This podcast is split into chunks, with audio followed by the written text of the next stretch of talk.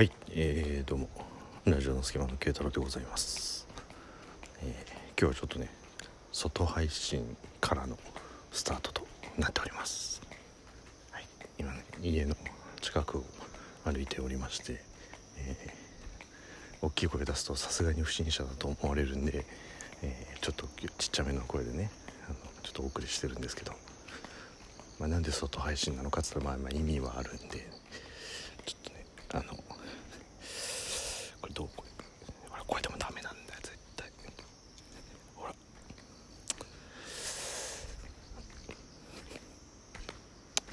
上げてもダメっていうところでね。ほらもう車が車が来ちゃうからさすっごい恥ずかしいですよ。はい。はい。ということでね、えー今日ちょっと冒頭外配信からだったんですけど、えーいつもの場所にそろそろ家帰るんで戻りたいと思います。それではどうはい。というところで はい戻ってまいりました。慶太郎でございます。はい、まあ、ちょっとねあの意味のないような外配信だったんですけどちょっとこう共感してほしいからね。共感してほしいから今日ちょっと帰る前にあの外まあちょっと最後数メーターぐらい数メーターはちょっとオーバーだな。もうちょっとあったな。あの十何メーター12メーター20メーターぐらいのところから録音を開始しているんですけどまあちょっとねあの後で触れていこうかなと思うんですけどもうねなんだかんだでね多分45分ぐらい歩いたのかな。もうバカだよこれ。理由聞いたら。理由聞いたらバカだよ本当に。まあでもさバカな発想バカな話題だからこそラジオの隙間でやらなきゃダメでしょっていうところでね。あのちょっと考えてたんですけど。まあこうどう頑張ってもできないことってさやっぱ世の中いろいろあるじゃない。で科学が進歩してもどうにもならないことってねまあよく言われることかもしれないんだけどさ科学が進歩してもどうにもならないことのもう代表格ってさやっぱ傘じゃん。ねあのもう21世紀も過ぎてさでもいまだに傘さすしいまだに靴とズボンは濡れるしねいまだにあの薄い色のズボンとかスカートとかシャツを着て濡れちゃうとそこだけまだらになっちゃうとかっていうのってさこれだけテクノロジーが発達してるにもかかわらずですよ。その部分何なんだろうね。なんかもうその部分ってこう後回しになっちゃうのかね。なんかほらやっぱその時その時ってさ優先順位って変わるじゃない。ねあれさ例えば、えーそうだな何しよう、えーまあもし学生の皆さんいらっしゃるとしたらさ自分たちの将来を考えるためにはだよ。自分たちの将来を考えるためにはまあいい学校に行くべきなんだろうとか自分たちのこう夢に近づく、えー学科のある、え学校大学へ行こうとかってさするわけでしょ？だそこがさ最優先目標じゃん。でその最優先目標に近づくためにじゃあいあの日々の君は何をしたらいいんだい？って言ったらさそれは受験に合格するための勉強でしょ？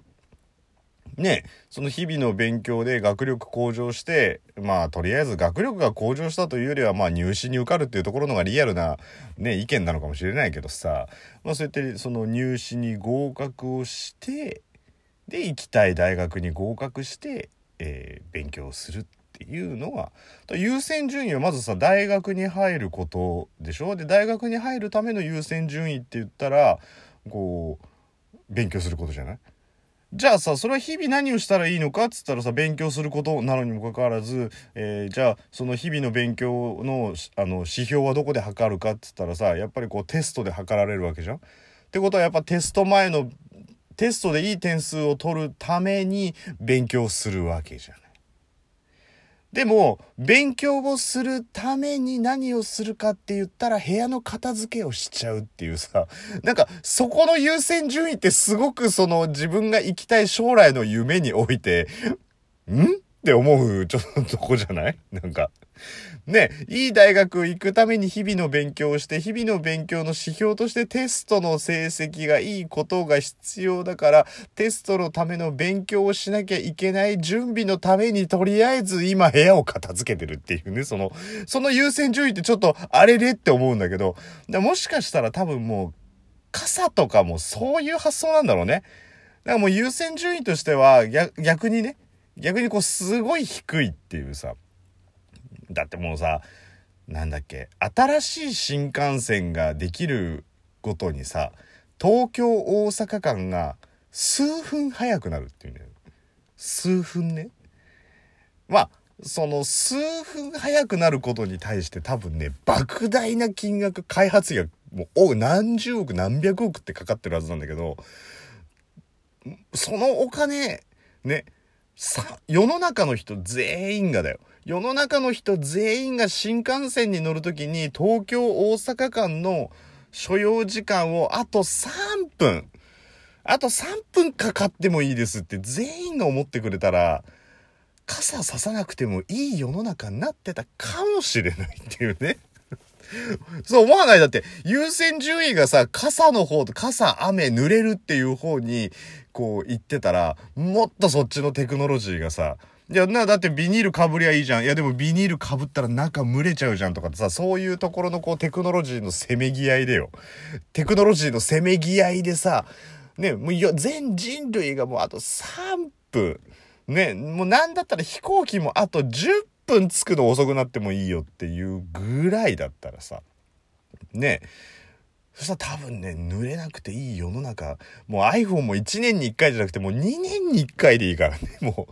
う2年に1回でいいから、その分雨降った時は手ぶらで、一切あの、プルプルってもう犬みたいに、あの、駅着いたらプルプルってやるだけでもう水滴がゼロになる、そんな世の中になってほしいっていう方に、まあ、傾斜していかなかったからなんだろうな。多分、あの、未だに濡れるっていうところで。でね、同じようにだよ。どうやってもこれは今のテクノロジーでは解決できない問題に直面してで今日さコンビニに、まあ、今さっきねコーラ買いに行ったんですよ買い物してペタペタペタペタでコーラ買ってちょっと飲みながらペタペタペタペタ帰ってきた時にさはっって思ったんだけどビーチサンダルってペタペタ言わずに歩く方法ってあんのかなと思ってで、で、さっきの音声なんですけど、あの、あのペタペタ音ですよ。ね。ペタペタ音がどうしてもならないようになんないかなと思ってね。で、最初、つま先に思いっきり力入れたんだけど、つま先に思いっきり力入れたらね、あの、てこの原理でね、パッターンって言って、あの、普段よりも、パッターン、パッターン、パッターンってなってて、あ、お、大きいやっていうね。じゃあ、じゃあ今度、えー、つま先の方思いっきり力抜いてみようっつって脱力でやってみたら、ピッタ、ピッタ、ピッタつって、あ、やっぱりなっちゃうなと思って。で、次に、あの、えー、田んぼの泥の中に足がはまっちゃったよ。でもあと3歩歩かないと田んぼ出られないよっていう時にやりそうなモーションの歩き方ね。上に足をズボって泥から抜いて、次に、えー、ちょっと泥より前のとこにまたズブズブズブズブっていうあの歩き方で歩いてみたんだけど、ペタッつって また音鳴るんだよ。実はその3種類をやってみたのがさっきの歩き方なんです。多分、あの、気になる人は多分これね、もう一回ね、冒頭に戻ると思うけど、大して音変わってないでしょ。多分、これ。どんな音だったつってもうもう一回スタートに戻る人いるかもしれない。もう、もう、スタートに戻ってもう一回聞いてくれる、そんなあなたにネギを送りたいっていうね、わざわざ聞き直してくれてる、そんなあなたにネギを送りたいけど、そうなんです。だからね、ビーチサンダルってこの21世紀のこの世の中でですよあちなみに僕の履いてるのは、えー、クロックスが出してるビーチサンダルタイプのブルーのやつなんですけど 別にメーカーは関係ないと思うんだけどでさあのかかとフリーになってるやつかかとフリーになってるやつって絶対に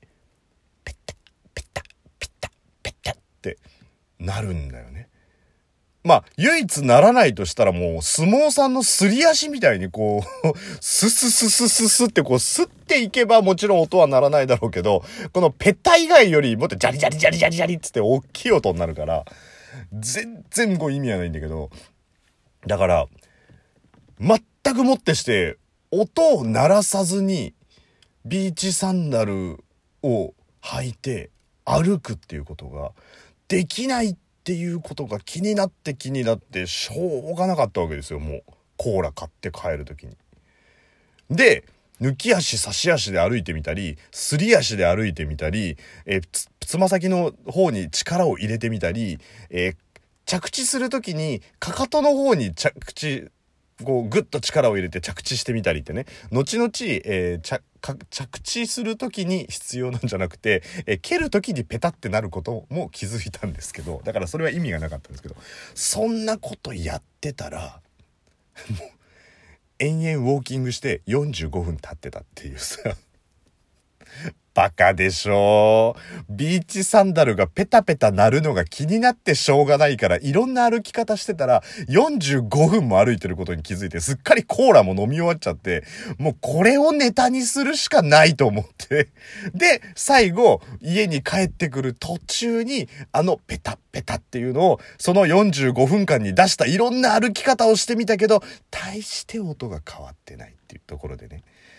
だからまあ誰かどうにかしてビーチサンダルのペタペタ言わない方法のね歩き方を見つけたらこれノーベル賞取れんじゃねえかなと思ったんですけど。でもそれ以上に、えー、皆さんが僕に思ってることをちゃんと代弁します。いい大人が夜に何やってんだよ。